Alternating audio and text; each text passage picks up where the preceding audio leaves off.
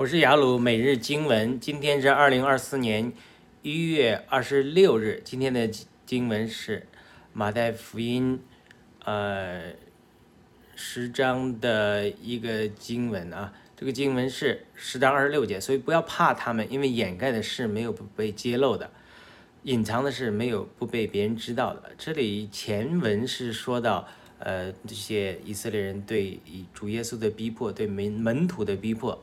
所以呢，主耶稣鼓励这些门徒不要怕他们，所以不要怕。